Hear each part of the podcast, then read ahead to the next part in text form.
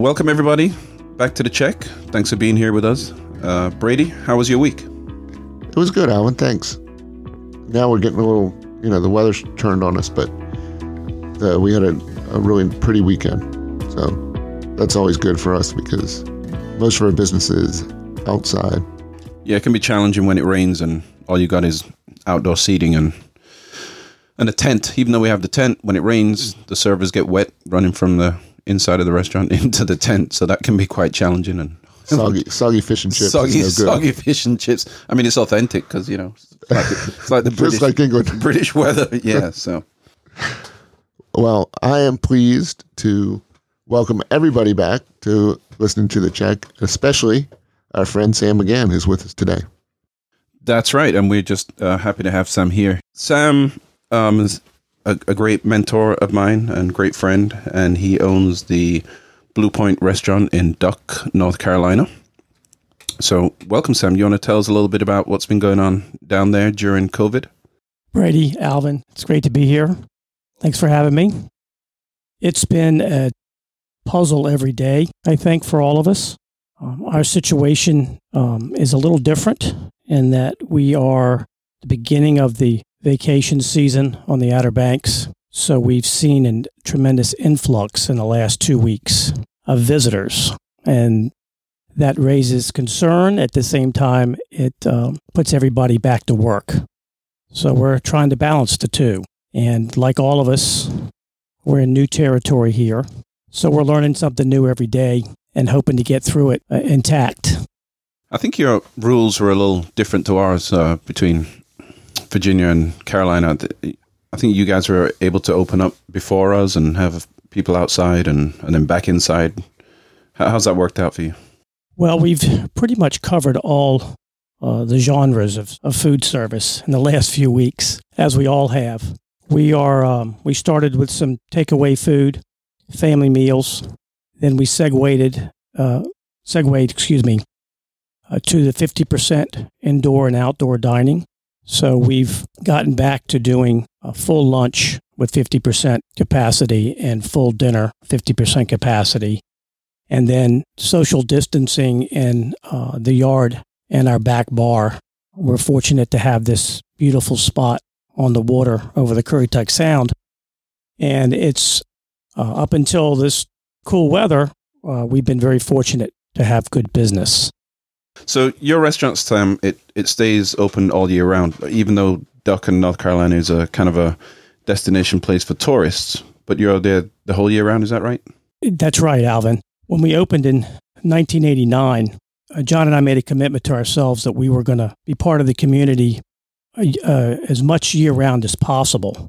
Back then, the standard schedule, I think, for uh, a vacation resort beach restaurant was to open at Memorial Day and close on Labor Day. And we realized that, that that's not what we wanted for ourselves. So we stayed open through the winter and we became part of the community. We became known as a restaurant that could sustain a staff all year, and that was our goal. And we were lucky enough to find enough visitors in the winter and the off season, whether it be weekenders or homeowners, that uh, were fortunate, I guess, for ourselves and for them to find a place that they could enjoy all, all winter long. And we became, I think, a, a, a bigger part of, of Duck and the Outer Banks by doing that. And of course, this is what we do as restaurant tours and cooks. This is all we know, and this is uh, that's why we committed ourselves to that. And Sam, you've been you're celebrating or you've just completed your 30th year in business. You're now working on year 31. Um, you opened the restaurant with your high school friend John Power, and I know you all were both in the restaurant business before that. John at Rudy's and uh, you at Crawdaddy's. What was it like in those early days when you took the leap of faith and opened up the Blue Point? When we, John and I, went to Duck for the first time, the first visit together, and it was February of '89, and we got there and it was sleeting and raining, and there we are on this boardwalk in the dark, looking at a body of water that we really couldn't see, and I thought that maybe we kind of made a mistake. We spent the night, got back up, went back to the waterfront shops where the space was that eventually became the Blue Point. And of course, the sun was shining and it was a gorgeous morning. And we're, we're looking over this beautiful body of water, the Currituck Sound, from this uh, deck in this little town called Duck. And all of a sudden, the idea didn't seem so silly anymore. And we were fortunate enough to have landlords at the Breathwaite family from Virginia Beach, by the way, who were there to guide us through the space and allowed us to expand it enough to make it into a restaurant. And the Blue Point Oyster Bar came to mind with that beautiful view. And in uh, June of that year, 1989, after about six months, we opened it. 52 seats, six bar stools, on the water, in Duck, the Blue Point Oyster Bar and Grill. And we've evolved from that space ever since. The nice thing for us is that so many friends and our neighbors and our family and childhood connections were only an hour and a half away. And the Outer Banks had been a very popular surf destination for so many years, going back to the 60s, that uh, that drive to the Outer Banks and a visit to Duck was not very long. And we became a place that people looked to get away from the city and come to the beach. And when they crossed that bridge, we wanted them to think of the Blue Point first. Awesome. Well, tell us about some of the ways that the Blue Point has grown and evolved along with Duck and the rest of the Outer Banks, be it cuisine or or whatever. How have you evolved down there? Um, over the years, as the town of Duck grew and the vacation population grew and the year-round population grew, we were able to grow with them. And so the restaurant evolved over time. First, a open a porch on the water, then a screened-in porch, then a plastic drop-side porch, and, and then a completely enclosed conditioned porch. The change in cuisine uh, was happening at the same time. I think uh, you and Brady have been part of that as well and have seen that. I think we were very fortunate to be part of this American cuisine growth and this awareness and interest in seasonal and local American foods. You know, it made a big difference in our uh, perspective as, as chefs and restaurateurs as we grew. Yeah. So one of the things that I, I really like about Sam is his is his passion and his drive and well, I kind of like it and hate it because if we go out for dinner, Sam wants to order everything on the menu because he wants to see it and he wants to taste it and he wants to experience it. But then when the bill comes, you're like, you know, that was a lot of food, Sam. But um, but, but I but I've always liked your your passion and your drive, and you know, you're a graduate from Johnson and Wales, is that right? I am uh, the campus in Providence. And I understand that you visited some other cooking schools, maybe Thailand, Bangkok, and the the Perrier Jouet House in, in France. Is that right? A long time ago, but uh, the the wonderful thing about our, our business, and we've all all experienced it, and we hope that everyone in the industry will take advantage of it as the opportunity learn something new about food by traveling. And I think we've learned to absorb as much as we possibly can for whatever short period of time we have when we travel, and bring that those ideas back to our, our business and uh, inspire our, ourselves and inspire our, our chefs and our and our restaurant whether it be about the food or whether it be about hospitality or about a culture. And uh, I feel very fortunate to have been able to, to travel and do those things. And they're always an adventure. Thailand is amazing country, amazing place. Um, it's hard to believe I was there, um, but I'd never experienced a culture and a cuisine like that in my life. And of course, those memories last a long time. Sam, I'm, I take it, is that where you find your inspiration from traveling or, or is it other places? I think it's wherever we find it. You know, it's when we have a conversation at the table, uh, eating our own food or each other's food, or uh, at another restaurant. It's it's a book that you heard about. Um, it's an article in the magazine. Um, for, fortunately, now we have you know access to the internet in so many ways. But cookbooks for so many years for us really was our access to, to, to something that's going on outside of our small world. And then travel became easier. But your your cuisine is, is somewhat regional, I, I would say, and you do southern cuisine. Does how does it uh, resonate when you try all these other kinds of cuisines to to what you do at your restaurant?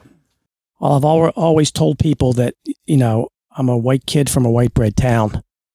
I'm Scotch Irish, so French was not in my blood or or Italian. Um, I suppose uh, what you might say was in my blood is the food of, of my region, of my parents, the food we grew up on. And I started to recognize that the more I looked at other cultures, the more I studied our own. And we all have memories of what we ate when we grew up. And it was, you know, crabs in the steamed crabs, you know, in the summer, you know, uh, you know, ham and oysters, uh, soft shell crabs, you know, sweet white corn, uh, summer tomatoes. Those all, all, those ingredients started to really you, you you resonate in your in your mind that that's what I've always known, and that to me becomes the cuisine that you're most comfortable with. You know, as we get older, I think we start to recognize more about our our our own backyard than we uh, than we did when we were younger. You know, maybe you took it for granted or you didn't recognize just how fortunate you were. And as you as you age and study where you come from and and become a little bit more, you become more ensconced in understanding it. You know, food is always there for you, and that food does not uh, doesn't get old. I don't think. And, and and the same goes for for yourself and and for Brady as well. I think what we're hearing is um is this consistency with you today, just like your friend and partner, John Power, uh, mentioned in an interview from OBX this week. How do they do it after a quarter century? John's quick and certain answer is Sam's passion. That guy hasn't lost one bit of his passion for not only the food, but also the business of Blue Point. He keeps every single day for every single detail. Of course, that's how he lives his life too studying every angle, finding the edge. Sam, can you elaborate on what John was talking about? To me, it's a puzzle every day. Um, it's a challenge every day. It's mentally and physically the biggest challenge that uh, anyone can have in their life, um, and it's it's dynamic at the same time. It works our minds in a way that um, most minds aren't asked to work like that. Um, you you have to have discipline. You have to believe in consistency. I think you have to have compassion and and guts. Um, you have to recognize that you can't do it by yourself. You know, no restaurant is a restaurant of one. It's a restaurant of many. I think one thing that I'd say, and you all can elaborate on, is that the importance of our restaurant family. We should treat ourselves the same way we treat our guests. And that's no, there's no time more important than that right now in trying to bond ourselves together, recognize that we all need help and support to get through it. And I, I think that's one thing at the moment that I, I have to remind myself. You know, um, I have to, to have the answers. I have to come up with solutions. And, um, you know, that's what uh, keeps me mentally challenged and focused and, and f- focused every day. I think that uh, lately I've come to realize that's kind of the true meaning of a family restaurant. I, I don't think they just mean it's a place where you take your family to eat and dine, but it's it's everybody that encompasses that. So it, it's the staff, it's the cooks, it's the front of the house, the back of the house, and the guests all coming together under one roof. And it's kind of a family environment. You know, they're happy to be there with you dining, and you're happy that they're there with you, and they, you know, trust you to provide them a good sustenance meal. And it's a familiar and comfortable place for everyone. And I think that's what we're we're giving right now in these uncertain times. People are feeling a little shaky, but they can go to their favorite restaurants and meet their favorite server and say hi to the chef that they know back there, and, and it just makes everyone feel that little bit better. People ask why why do we stay in this business? Yeah, I ask myself that one every morning. Sorry, go, go ahead. But I think Sam touched on it a little bit. It's hard to find. It's what we do, and it's where we're comfortable. But it's also hard. We'd be we'd be hard pressed to find another environment that's so. I mean, to to work in, of course, but that's so dynamic, so challenging, and can be so rewarding. I mean, that's just like you said, every day is a puzzle. Every day is completely different. It's not it's not a business in which you get bored. Well, we get to we get to express ourselves, you know, on the plates as you do, Sam. Um, so that's that's a great thing, and it's also very social. You know, we have guests and family and friends coming in, so we get to see them and we get to express our creativity through through food and cocktails. There's so many problem solving aspects. I mean, the, the hottest day, the air conditioner doesn't work, and it's on a Saturday, and the guy's, you know, Yeah, not there to fix it. I mean, and and everybody's looking at you for the answer, and you have to walk them down, and you have to s- step up, and remind yourself that you can do it, you can fix it. But first of all, you got to get through it. Uh, we've, we we learn patience in a way that I think very few people have learned it, and we're still here. And we add up the years that we've been doing this together, and it's between us, in about 80 years. at least yeah. it's a lot of experience. But things always happen. Like I was telling you this morning, you know, my fridge went down, and my head chef called out this morning, and, and you had a an issue last night, Sam. And I'm sure I haven't spoken to you much today, Brady, but I'm sure something's going on in in your house every day. but it makes it interesting and it makes you stronger. And um, these challenges become a little smaller because over the years we go through them time and time again. and it's magic too. It's a it's a performance. You know, with all these things going on, the trick is to never let never let them see your sweat. The the show must go on every day. You, the curtain opens and and you got a show to put on, and it needs to be just as good as the last, regardless of the condition of your walk-in cooler or your air conditioner or construction out in front of your restaurant or wh- wh- whatever might be going on. It needs to be as perfect as we can get it consistently every day. That that's the answer. Never let them see you sweat. Remind your staff and yourself that that's the magic of it. At 11:30 for lunch today, we open the doors, regardless of what went on this morning to, to make it happen. And at five o'clock tonight, we'll open the doors for dinner, and we hope that we'll be ready as we always have been. And the guests don't see that They don't need to see it. they don't need to see it. Uh, they don't really want to know too much, other than the fact that we're doing everything we can to make their experience just as good as the last one. So, speaking of dinner, what's your uh, favorite dish on the menu right now? What are you looking forward to serving this summer? Well, um, we'd like to say that everything's special, and of course it is. yeah. You have no favorites, huh? Um, it's it's the seasons that we always look toward. So uh, the crab meat is is beautiful right now. Uh, of course, the soft shells we've all been through that season. It's just about ending, but I was lucky to get a tray of 36 tonight, so we're looking forward to those. Um, you know, we're doing a short rib dish, a boneless short rib dish that we smoke for three hours, and we get a nice bark on it, and we slice it with some um, some grits and some pick, some of our own pickled vegetables horseradish creme fraiche. So that's even though it's not a summer dish, that's one that we've enjoyed simply for the technique and the uh, slow and low idea of the dish.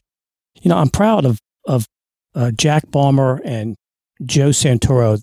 These are my two bread bakers and pastry chefs that have been with us um, over 15 years. And uh, nobody meets Joe and Jack because they come in so early and they they're done um, just after lunch. But um, the bread that, that we serve, the, the English muffins that we make, the cookies, the ice creams, all the desserts. Those are the little things that, that I look forward to giving my guest every day that, um, that we do at the Blue Point that, that other restaurants may not. So those things are special to me. You have a great staff, a very professional and an awesome staff, and I've been fortunate to work in your kitchen a couple times. Um, so I've stood in the background and maybe helped a little bit. It's been a I've- huge help. well, I've- huge. I've learned a lot of things, and it, and it was always fun to, to be in your kitchen. So thank you for that. and and I've enjoyed your kitchen as well, Alvin, and your and your, your staff, and we've been very fortunate to be able to work together uh, with each other's teams. Maybe we can crash Brady's kitchen sometime. We need to put that on the calendar here shortly. Sam, you said that innovation is one of the things that's kept Blue Point rolling, and learning and adapting is one of any restaurant's strengths. What are some of the ways that a diner might experience creativity and innovation at Blue Point? You know, trying to identify yourself as a as a unique and individual restaurant is not easy. There's so many different cultures and styles of food that people have to choose from today. I've always wanted to try to give them something personal that may be unique to what we do that's different from what someone else does. And you've got to be reading and studying, whether it be a style, a technique, a region, uh, even an, an individual product, to draw out some inspiration from one of those areas to create something that becomes personal, personal to the restaurant. That um, I hope we are doing that sets us apart, that people recognize is a little bit different. Everybody, well, I won't say everybody, but let's say the, the a ubiquitous pork dish like a pork chop might be served at many restaurants today. But is that pork chop being brined in house for four hours and being cared for or taken care of in the same fashion? And then in the wintertime, we'll cold smoke that pork chop before we put it on the grill for a, a, a richer, different flavor profile that we think goes well in the wintertime for a pork chop. Will we, in the summertime, make a chow chow for that pork chop with corn and squash and onion and cabbage, where in the winter we'll make sauerkraut with that cabbage instead. And instead of buying that sauerkraut, we'll ferment it for three weeks and we'll we'll make it ourselves to give that dish something unique that you can't find in, in, in the next restaurant that has a pork chop. We'll do the same thing with apples in the winter. We'll make apple butter for that pork chop instead of just your standard bottled barbecue sauce. Trying to think of ideas that we can create ourselves. And in this case, it's a technique of trying to learn to make sauerkraut, which you would get on your hot dog at, at any good hot dog joint. Instead of buying it, we're going to make it. So I hope that each of us in our restaurants try to find that something that's unique and personal wherever whatever it may be wherever it may come from those ideas set ourselves apart and i would use alvin off the top of my head with his with his vindaloo that is a dish that he's created that many guests probably have heard of it and have even enjoyed it but never had it the way alvin makes it and that to me sets his restaurant apart in that respect. And Brady, with his technique of cooking his shrimp, along with so many other dishes that are so unique to Steinhilber's, as restaurateurs that have been so successful for so long, their restaurants are an adaptation of their personalities. And w- what personalities do you evoke in, into your restaurants that, that you think you can see in your own minds that make what you do so so unique? You know, to me, to me, the most important thing. Uh, my grandfather and my mother both had, both have. My mother has. My grandfather had an incredible work ethic.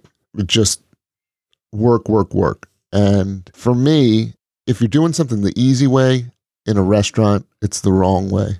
You know, tablecloths on outdoor tables, waiters in dinner jackets uh, who still serve you outside, aging our beef, just things that are difficult, sometimes painful, tedious, that make the difference. And sometimes it's just a subtle difference, but that difference, when it's added with all the other subtleties, creates something that's unique and special. For me, Sam, it's um, I've always liked to introduce people to other people, you know, and make new friends. And, and my cuisine is a little bit like that too. I like to um, fuse things, you know, so fusion food comes to, to mind. So my background was my parents were Jamaican and I grew up in England and then now I'm in America and I like to kind of fuse those cuisines together. And then if we travel somewhere and, you know, have a, uh, I learned French cooking to kind of intertwine those things in and make, you know, a nice meal is kind of a, a melting pot thing for me. And, and that's where I like to show my direction, just bringing everyone together, but harmoniously on a plate. Really, that's that's really important to me. And I think those are perfect answers for these two successful restaurateurs because that that's what I feel and see and when I experience Cobalt and Steinhilber's. That's what I feel. I, I really like what Brady said is that we don't do it the easy way. We want to do it the right way. And in, in keeping it personal, we adapt our styles to what we believe in and believing in doing it the right way, not the easy way, is what I think keeps us successful. Thank you, everybody, for listening to another episode, and thanks to Sam for joining us. Thanks for being here, Sam. Appreciate it. Good to see you again. It was a real pleasure. Great to see you all. I'm Brady, And I'm Alvin. and this is The, The check. Check. If you're in Duck, North Carolina, make sure you give Sam a visit at the Blue Point. You definitely won't be sorry. And if you're in Virginia Beach, please come by Steinhilber's in La Bella Italia on Laskin, or stop by and see Alvin at the Cobalt Grill. In the meantime, you can catch up on past episodes, see pictures, read transcripts, and make suggestions for future shows at thecheckpodcast.com. And thanks again for listening to this week's episode.